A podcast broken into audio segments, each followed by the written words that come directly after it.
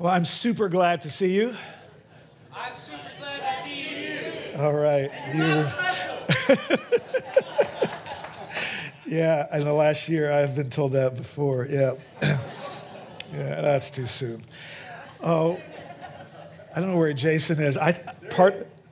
I just feel like spending the next hour unpacking that absolutely stupendous talk by my goodness. That was that was just terrific. That's worth the, the price of admission. That and um, the lunch trip to Stanley's yesterday. Uh, one of the things that I've spent a lot of time uh, thinking about this last year is about our uh, daily rhythms and habits and practices and rituals, uh, particularly because so many of them have been disrupted this last year. As I imagine for you, they have been as well. And I don't, I don't know how much time you actually uh, spend thinking about uh, what you do every day. I mean, I have a certain, I have a certain rhythm. There's a certain groove. I, I get up at, uh, I get up at five o'clock, usually to go play tennis. At 5:30, I'm in the gym. I somewhere in there, I check my phone, usually before my Bible. I hate to admit it, and I check to see how my, my mother-in-law is doing with COVID to see if there's an update, and then I check to see if LeBron James played, and you know to see if he recovered from his high ankle sprain. There's this kind of routine. I kind of scroll, then I make breakfast, and so on. I mean, it's just a very there's a certain rhythm to the day, and I imagine that if we were to do an analysis of your of your daily practices, you would begin to see certain patterns. I think one of the one of the fun rituals that I have uh, at night is tucking my kids in, and this is something that I've done uh, every night, and even now. So I have four kids, and even now the 14 year old and the 17 year old boys will actually still call me up, and there's this ritual to say, "Daddy, are you coming?" And then I'll be up in the study and I'll say, Well, coming for what, Jonathan? And uh, coming to give me scratchies, he says. It's like, okay, what, like, h- how good is my life that my 14 year old son wants me to tuck him in? And then we have this special routine where I, I have this like this massager and I massage his back and then I give him scratchies and then I actually crack his back. And so there's like 250 reasons why there's like a grown man atop him. I crack his back and he goes, oh, that feels good. And then he kind of nestles in. And then there is this ritual that's actually controversial in our home where I I, I, basically give him something that we call tickle death. And it lasts until my wife actually can, can no longer handle the screaming in our house. And for some reason, I actually think this relaxes him. Uh, but anyway, so that's, that's, a, that's a ritual that we, that we have. Uh, John Gottman, who's a, a, psychologist and a family therapist, has done a lot, lot of research on family rituals and has actually shown that the patterns and the rites and habits of couples when they when they leave in the morning and when they return to each other at night are actually one of the greatest predictors for marital happiness. So he says that apparently a and this is, this might be the key a distraction free physical acknowledgement of our spouses in the morning and again at night, perhaps with a hug and a kiss. So, just a face to face acknowledgement of who they are is the single greatest predictor for marital happiness. And one of the things, of course, that they've learned is that when people live together, they develop patterns fixed patterns that are essentially rituals of connection or rituals of disconnection. And eventually, the pattern of those interactions becomes so predictable that we actually begin to expect how we are going to be related to in the morning or upon our reunion at the end of the day. So you can have a, a dysfunctional or a functional pattern of interaction, and uh, that, that is going to be a great predictor for uh, how, how much you flourish in your, in your relationship. Now, I, want to show you a couple of uh, axioms, quips, quotes that, that summarize what we do with our daily lives. And it'd be interesting to see if you find them incredibly encouraging and refreshing or if you find them frightening. Uh, one of the, and, and you, you, will have seen some of these, Annie Dillard has said, how we spend our days is, of course, how we spend our lives. Now, before I read the rest of that quote, and you can leave that up there for a moment, you know, how we spend our days is, of course, how we spend our lives. That, it actually reminds me, uh, so I was, I became a, I was called to ministry when I was 16. And when you're, you know, when you're barely, I'm still, you know, wet behind the ears with the waters of baptism and this, this call to ministry, and I feel like, you know, changing the world. And, and I remember about uh, 15 years into ministry, one of my parishioners called me um, about like 10 o'clock on the 4th of July in a hot panic. Uh, because, she, and she, she calls with this, urgency in her voice because she was summoning her pastor to come to her double wide in Sacramento, where we were living, because her cat had been attacked by Africanized honeybees at a Fourth of July cook, cookout and was having a severe allergic reaction to it. And the cat was literally breaking out in hives and said, she says, like, if you do not come to my house and lay hands on my cat, he will die of anaphylactic shock. And she was dead serious. So if I would please come over to her house uh, and lay hands on her cat. And then I'm thinking, okay, how we spend our days is, of course, how we spend our lives. And this is now what my, my life has come to. Annie Dillard says this what we do with this hour and that one is what we are doing. A schedule defends from chaos and whim. It is a net for catching days. It is a scaffolding on which a worker can stand and labor with both hands at sections of time. The schedule is a mock up of reason and order, willed, faked, and so brought into being. Let me show you a few others. And again, I don't know if you find these incredibly reinvigorating or frightening. Augustine said, You are what you love. St. Clare of Assisi said, uh, We become what we love, and who we love shapes what we become.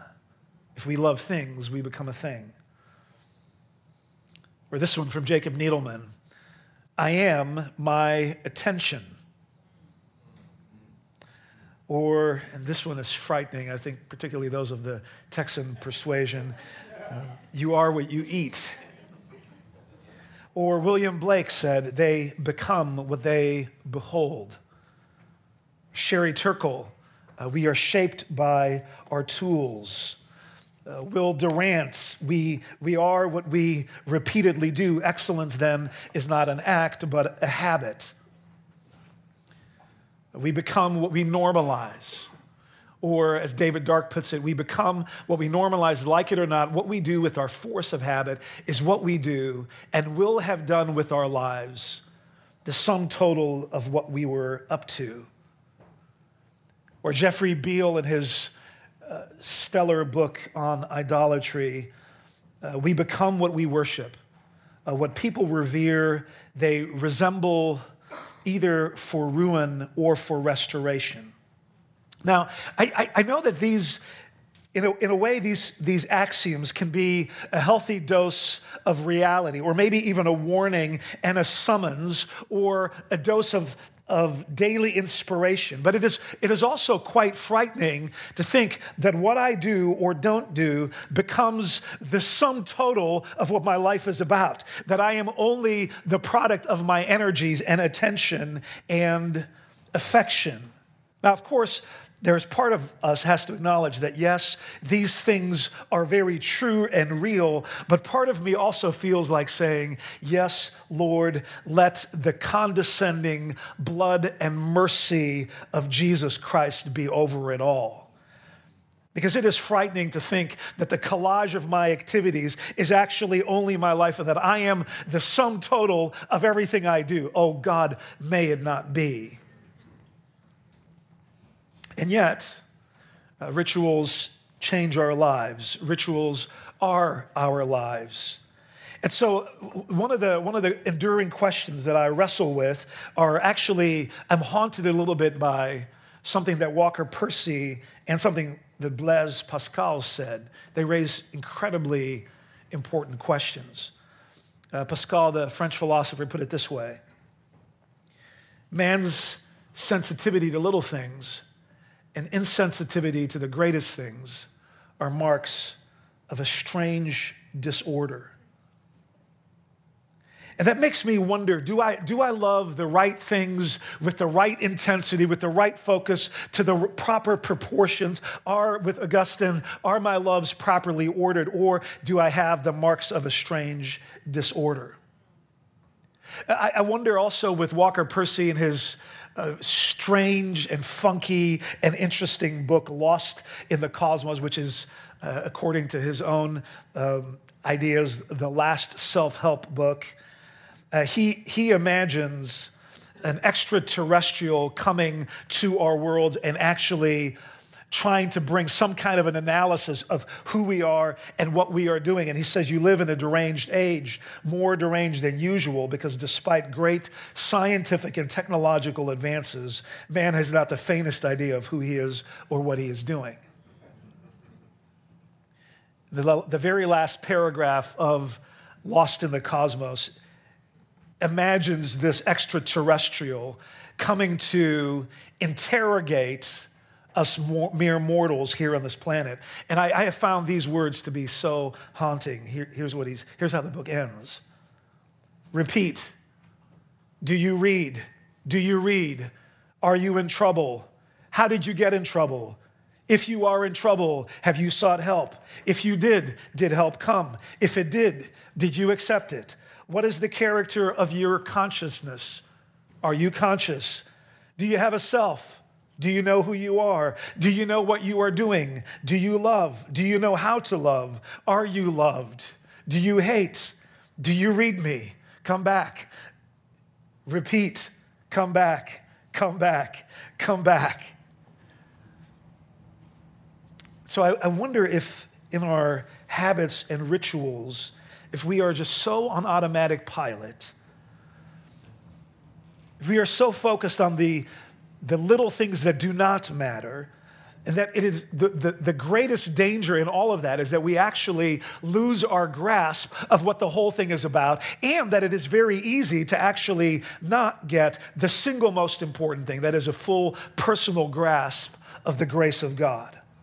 So, the, the question that, is, that has provoked me in both of my talks is how do we get a deep personal knowledge of the grace of God? Particularly in an incredibly volatile world with so much stimulation, so much distraction, so much resentment and anger and disordered affections, how do we actually grasp the grace of God? I, I found what I, what I will propose is what I think maybe a few attempts at an answer to that question in the uh, a little volume by Alexander Schmemann, the Orthodox Christian uh, priest, teacher, and writer. In, in his book, The Eucharist, and this, this, may, this may ruffle some feathers here, I think. But in what, it, what some would argue is his, his greatest theological and literary achievement, he says this. And this, by the way, was written in 1983. He says, Meanwhile, it can be said, without exaggeration, that we live in a frightening and spiritually dangerous age. It is frightening not just because of its hatred, division, and bloodshed. It is frightening above all because it is characterized by a mounting rebellion against God and his kingdom. Not God, but man has become the measure of all things. Not faith, but ideology and utopian escapism are determining the spiritual state of the world. And then this perhaps Many people will be astonished that in response to this crisis of man becoming the measure of all things, I propose that we turn our attention not to its various aspects, but rather to the sacrament of the Eucharist and of the church, whose very life flows from that sacrament. Yes, I do believe that precisely here, in this Holy of Holies of the church, in this ascent to the table of the Lord in his kingdom, is the source of that renewal for which we hope. And I do believe, as the church has always believed, that his upward journey begins with laying aside all earthly cares, with leaving this adulterous and sinful world. No ideological fuss and bother, but a gift from heaven. Such is the vocation of the church in the world, the source of her service. Now, I, have sat with that, that little paragraph for a couple of weeks now, and I believe it is astonishing. It is written in 1983, so you, we, might, we could even quibble or arm wrestle about whether or not you think he was incredibly naive to think, okay, what did they know in 1983 in terms of real troubles and the challenges that they were facing? It was like child's play compared to what we are dealing with now. You could argue about whether or not you think things right now are easier or more difficult. But what Schmemann is saying that in a world of bloodshed and hatred and anger and resentment, the place where we get our energy from is not that man, that human beings are the ultimate reference point, but that there should be a transcendent reference point, distinctly supernatural, otherworldly, from a different planet. And then throughout this book, he actually makes the audacious claim to not be overly pragmatic and dedicate ourselves to humanitarian efforts or political change out of some kind of naivete about reaching utopia. He is not pragmatically focused because he does not believe that man is the measure of all things. Neither, and this, and this is, I'm sure this is going to offend someone, and or at least will require some clarification Schmemann does not reduce Christianity to an inordinate concern for social justice or radical change, as needed as it is. But as a priest, he is most intensely focused on not losing the transcendental and supernatural reference point in our life for the world.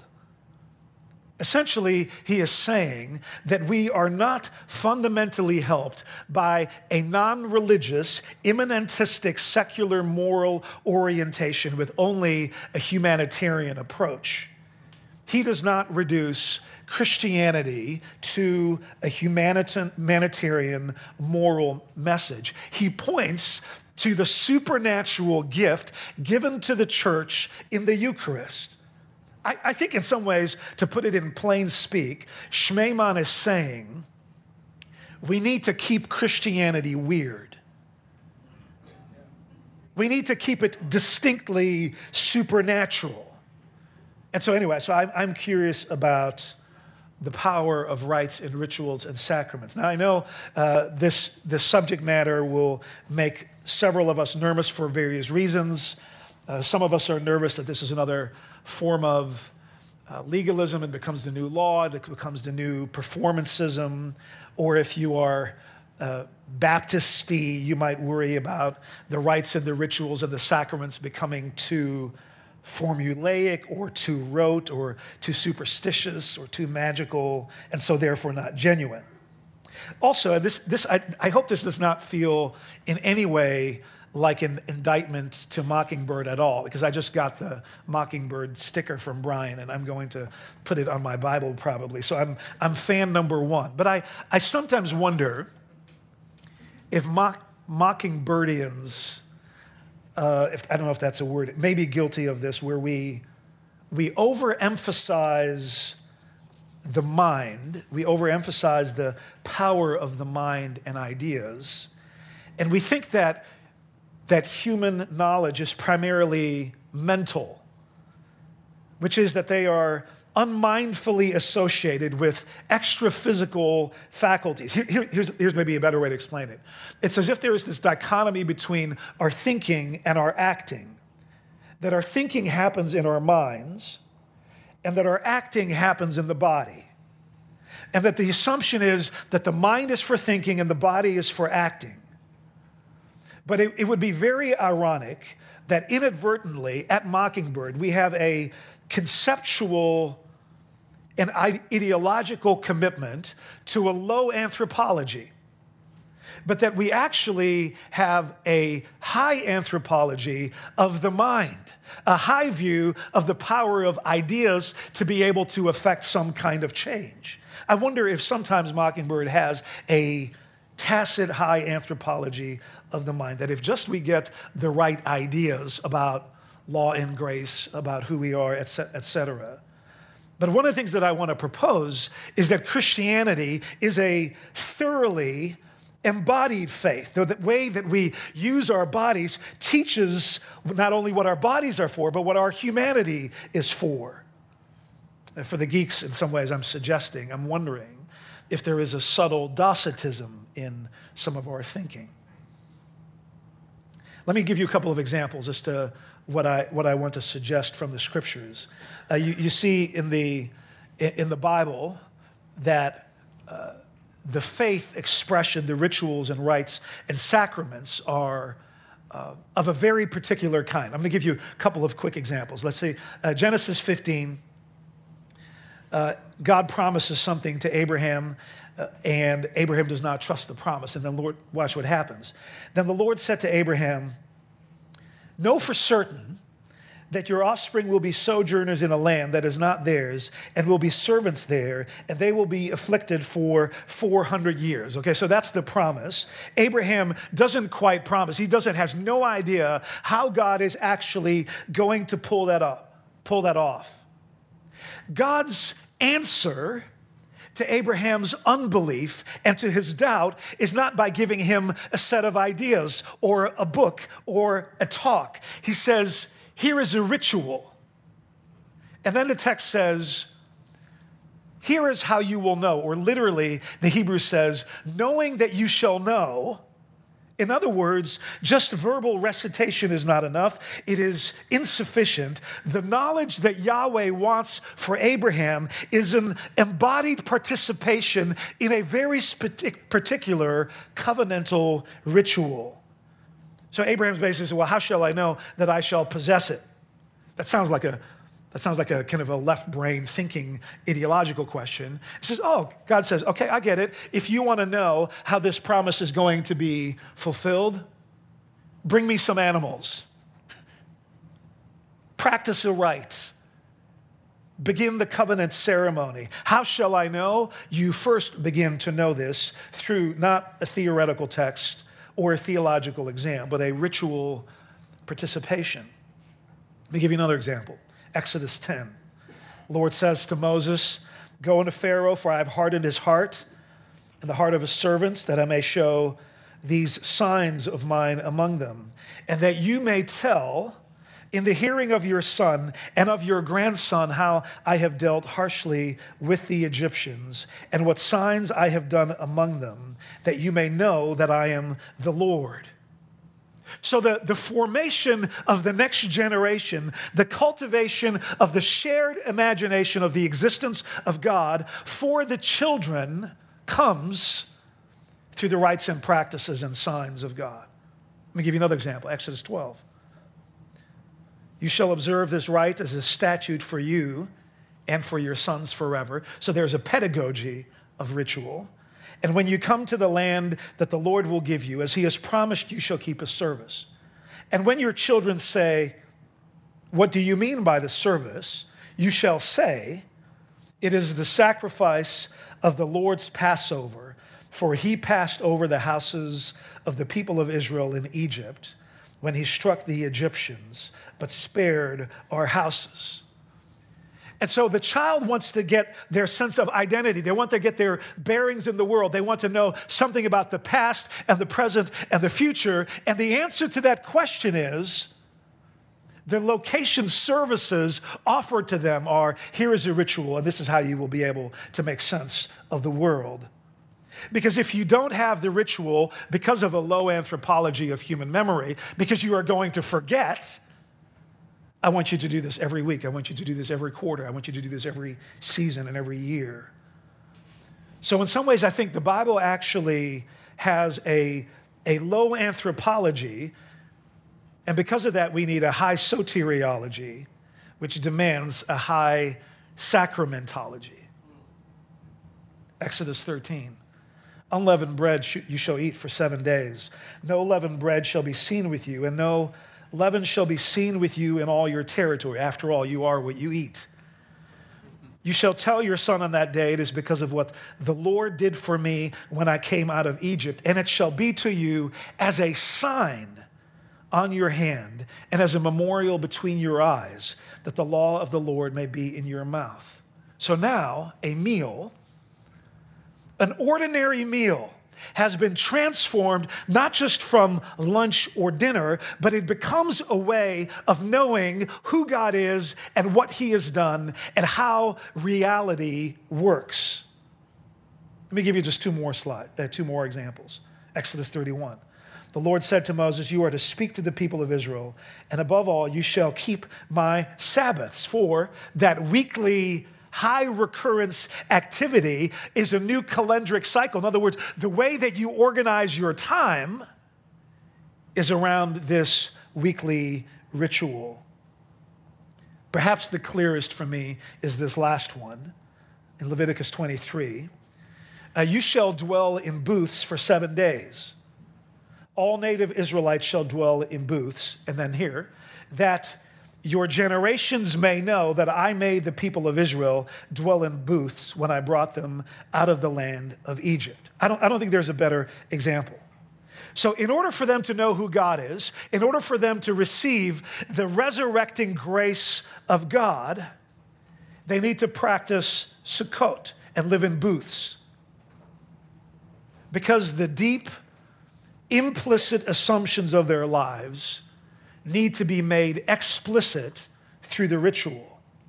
And what is more explicit than actually sitting in a booth outside of your house for seven days? Because when you're outside, you're gonna know, okay, we're not inside. Why are we not inside? Good question. I'm so glad you asked.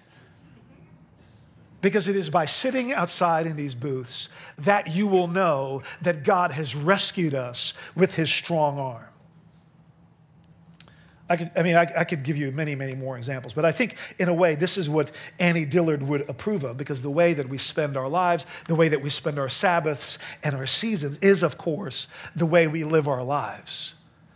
And it is these structures and these habits and these practices that actually become a way for us to know the grace of God. Uh, there's a fabulous little book called Human Rites, written by Drew Johnson of King's College in, uh, in New York City. A lot of my ideas are really inspired in, a, a, a in some ways, a starting point for, uh, for what I think has been helpful to me. And let me give you a couple of um, basic ideas in a nutshell as to why I think this matters so much. First of all, I think that rituals help us know. Drew Johnson would say that there is an embedded epistemology because these rituals dispose you to see something that you would not be able to see without the Sabbath. You would not be able to know this without the Feast of Booths. You would not be able to understand or see the world without the celebration of the Passover. So it allows you, the rites and the rituals enable you to see something that you cannot see without them because knowing comes from performing scripted actions. So these children know not just by getting Bible lessons or Sunday school, but they know through these rituals. Uh, Jamie Smith of Calvin has also done a lot of work on this in his book, You Are What You Love, and in his book, Desiring the Kingdom. Here's how he would put it Discipleship and spiritual formation are less about erecting an edifice of knowledge than they are a matter of developing a Christian know how that intuitively understands the world in the light of the gospel. Here's another, here's another insight that I found helpful. Rituals use the body to tell the, sto- to tell the soul. Because, as, as, Smith says, as an education, there was a constellation of practices, r- rituals, and routines that inculcates a particular vision of the good life by inscribing or infusing that vision into the heart or the gut by means of material or embodied practices. So let's say, let me, let me put it in, in, in layman's terms. If you, learning occurs in the body. I remember when I was uh, when I was a recent immigrant to the United States at age 23, my wife actually had to teach me how to drive. She was my girlfriend at the time. It's a, it's a really a small, like modern day miracle that we actually made that. So she had to teach me how to pop the clutch. I did not know how to do that. She could have explained it to me, but I actually had to learn with my body how to pop the clutch. I'm an avid tennis player, and there is a there is a ritual, there is a practice. You have to find a way to recognize when you see a short ball coming to you and how to put it away properly. You only learn that by actually doing it.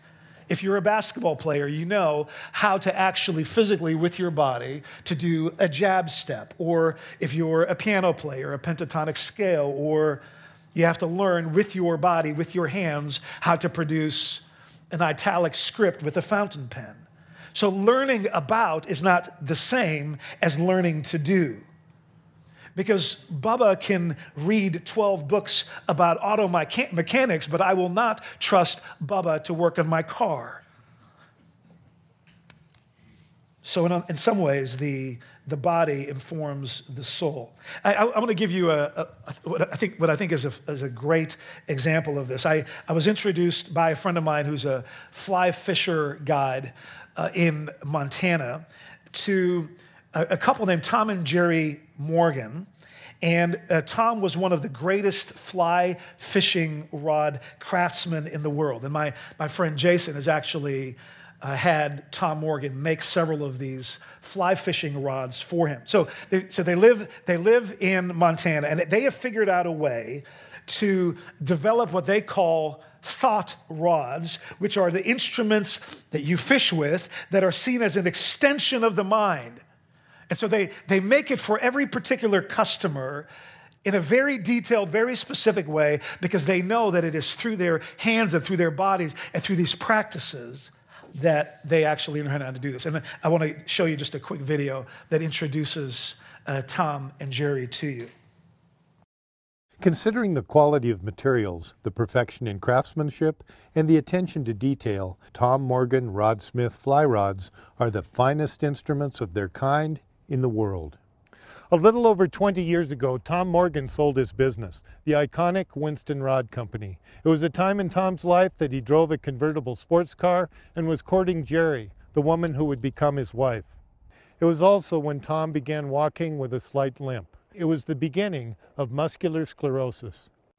Today, high on a hill between the Madison and Gallatin, is the home of Tom and Jerry's current business and the center of their incredible journey.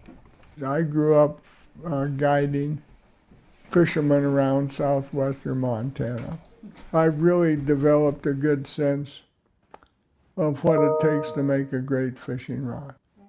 Then after I design them, my only involvement is looking down the rod for straightness or lining up the guides or lining up the reel seats. Oh, that's perfect. Jerry does all the finish work on all the rods. I'm not his hands because people want to think they want to say I'm his hands. I'm I'm my own hands and I want to be as integral in the creative process as he is. So not I can't design rods, but you know how we figure out problems and things. Jerry and I try to build our rods to the uh, very highest level, and one thing that we've really discovered is uh, it's either right or it's oh, not. No, towards a very perfection is is really what you're you're aiming for, which is a different different kind of work. It um, it's a different kind of purpose in a way. The one gift that I have is that I almost never ever think that I have MS. Oh, that's perfect, Jerry. I'm still Tom Morgan with MS. I'm not MS. I dwell on what we can do, not what we can't do.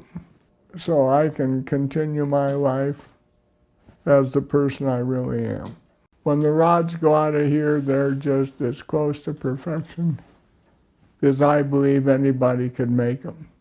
You don't need a Stradivarius to play the violin or a Steinway to play the piano. But for the reasons that those things are important, well, they're the same reason for Tom Morgan Rod Smith Rods. This is Mike Gurnett, out with Montana's Fish, Wildlife, and Parks. So if you if you were to look at their their lives, you would see, and, and, and Tom has since passed away, but there would be uh, 35 steps to get Tom ready for bed. And then there are 26 steps to assemble and attach a reel seat. Uh, so there's, there's these, this very intricate practice and these rituals that they have. And this was actually the way that Tom was able to pass on the, the knowledge that he had about his craft through the physical practices to his, his wife. And so I think this is why the embodied practice is so incredibly important. Uh, here's how Matthew Crawford puts it in his book, Shop Class as Soulcraft. He says, You can't hammer a nail over the internet. You need that hammer in your hands in order to know the weight and how it actually works. Also, I think rituals help us tell time. And you see this, I, I, wish I had, I had more time to, to go into this, but I, I think one of the things that you see, particularly in the way that the Israelites had to make sense of the world, is that the Sabbath or the Passover, this season, this lectionary and liturgical calendar that they had, was one way of making sense of the past, the present, and the future. And they actually believed that every time that they practiced one of these rituals, it wasn't only symbolic, they practiced what we now, what theologians now call anamnesis. Do this in remembrance of me. And that means basically that they believed that the same God that was at work in the past is now at work in the present, and that it is not just something that we remember conceptually, but we believe that while He rescued us from Egypt, even though this might be 500 years later, God is doing it all over again. This is actually a powerful way for us to understand when we celebrate the Eucharist together, that this is not simply a memorial. This is not simply thinking about times of the past. This actually means that the risen Lord Jesus Christ is himself here today in a very real, very real way, saving us, redeeming us, reminding us of the bloody sacrifice for us. And it is as real today as it ever has been before. And that actually helps us make sense of the past and the present and the future. So, uh, rituals help us tell time. And then, and then finally, rituals are, uh, are training in awe.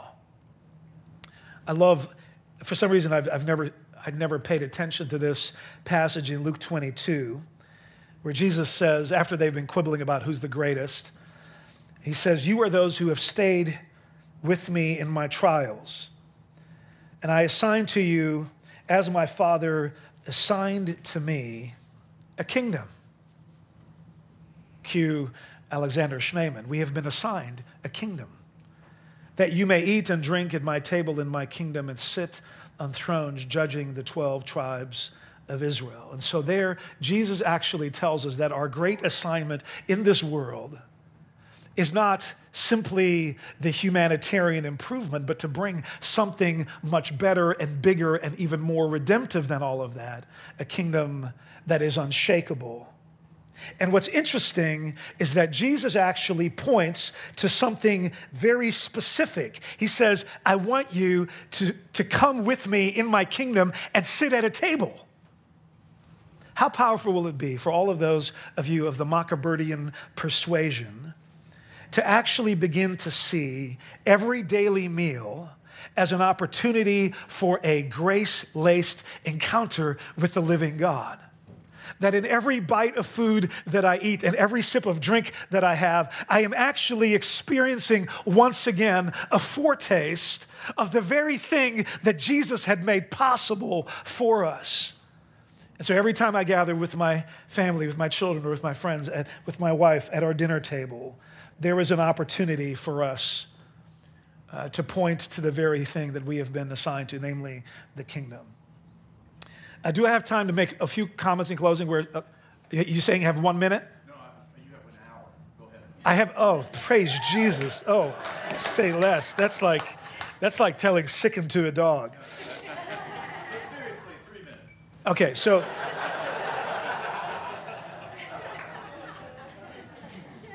Okay, so in, in some ways, I'm making the argument for having a robust sacramentology and understanding the supernaturally formative power of habits and rituals and rites. And here's a few things that I think this, this reminds us of. This is why it's important. First of all, it, it reminds us of the, the priesthood of all human beings. That as far as God is concerned, from the very beginning of his design, he has designed every man and every woman to live into their primary calling that is defined as living with God, living before the face of God. This is the purpose for human existence, to live with God. So before we are anything else, before we are performers, before we are workers, we are primarily priests who have a holy and supernatural calling to live in the very presence of God. And this is where Schmemann is incredibly consistent. He says the first, the basic definition of man is that he is a priest. Now, friends, remember that this is not just true for religious folks. This is true for every human being on the planet. This is our design. This is our telos. He stands in the center of the world and unifies it in his act of blessing, of both receiving the world from God and offering it to God. And by filling this world with the Eucharist, he transforms his life, the one that he receives from the world, into life in God into communion with Him. The world was created as the matter, the material of one all embracing Eucharist, and man was created as the priest of this cosmic sacrament. It's a reminder of the priesthood of all human beings. And secondly, I think uh, keeping, uh, keeping Christianity weird and supernatural is a way of reminding us of the insufficiency of everything humanly attainable.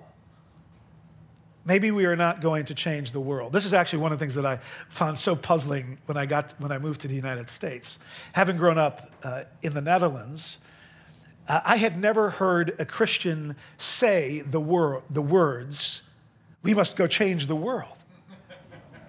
because we know you're, you're not special and you are not going to change the world, the world is going to change you. You bear with the world, you wait on the world, you pray for the world, you are in the world, but we, we do not change. Well, no, actually, I think everything humanly attainable, all our brilliance notwithstanding, we need to come face to face with the limits of what is humanly attainable. And as Schmemann said, maybe the main thing, the best thing, the most important thing about us is not something that we accomplish, but it is a gift given to us from heaven. So, what is higher in man finds its ultimate, ultimate source in something that is higher still. Uh, thirdly, I think, I think this reminds us of the importance of cultivating institutions and cultures, churches and schools and homes and businesses that are infused with habits and practices and rituals of grace. That means that we pay attention to what we are doing, not as the new legalism, but because we take the joy of the good news of God for tired sinners so seriously, we want to see it infused and inculcated in absolutely everything we do.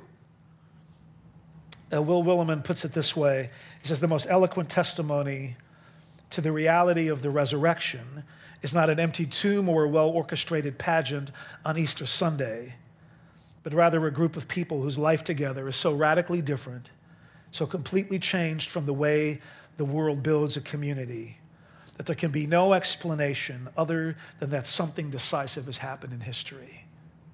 That's my prayer for, the, for this church, for Tyler, for Mockingbird, that somehow we would begin to develop the kinds of communities that are so singularly focused on the gift of grace that is given to undeserving believers sinners and saints, given to them prodigally, extravagantly, beyond their deserving, and that we would actually build our institutions on that and not simply on what we can do through our own human agency. And then finally, I, I, I was I was fascinated by when preachers say finally, you know, it's like, then five min- minutes later, it's like, in closing. Uh, it, fourth, it reminds us that small things are not small things. And uh, to quote the, uh, the brilliant uh, Andy Gullahorn again, he says in a song, knowing small things matter is really no small thing. Knowing small things matter changes everything. And I think particularly that the, the, the, maybe the simplest way that we can begin is by changing how we share our meals with one another, with friends or with roommates, uh, around the dinner table. Maybe one of the most formative things you can do for the spiritual formation and catechesis of the next generation is to infuse your breakfast and lunch and dinner time with one another with an awareness of the grace of God. Bonhoeffer says, through our daily meals, He is calling us to rejoice, to keep Holy Day in the midst of our working day. Do this in remembrance of me, the supernatural power of ritual. Thank you very much.